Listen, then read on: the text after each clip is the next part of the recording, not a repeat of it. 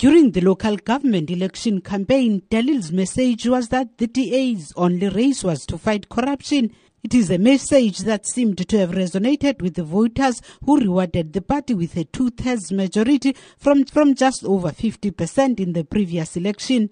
She is credited for increasing the party's footprint, especially in the rural areas like Beaufort West and Oudtshoorn. DA leader Mmusi Maimane says De Lille has been an exemplary leader Maimane's spokesperson Mabine Seabe says Maimane has given his full backing for her move. She's a leader who has constantly been on the ground and uh, the success in the last election show that uh, Mr. Lil is a leader who is respected across race, gender, sex and class and uh, we wish Mr. Lil well. De Lille says her resignation is about the party repositioning itself for the 2019 national elections. She has denied that the move is about infighting within the party. I'm not aware about any infighting.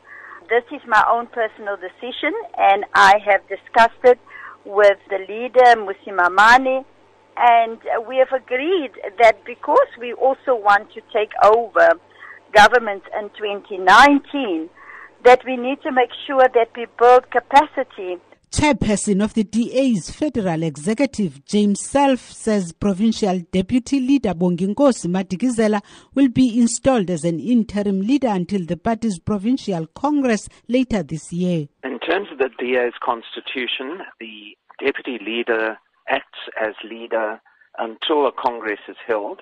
The Congress currently is scheduled for the end of the year, but it will probably be brought forward in view of these developments. Provincial Deputy Leader Bonginkosi Madikizela says while they've achieved a two-thirds majority under De Lille, but it was a leadership collective effort. The growth of the membership, it is credited or attributed to the leadership collective. We had a very clear strategic goals as the, as the party, and all of us as leaders played our part De Lille's resignation comes into effect on the 1st of February. The party's next Congress is expected in November. I'm Thandiswa Mawu in Cape Town.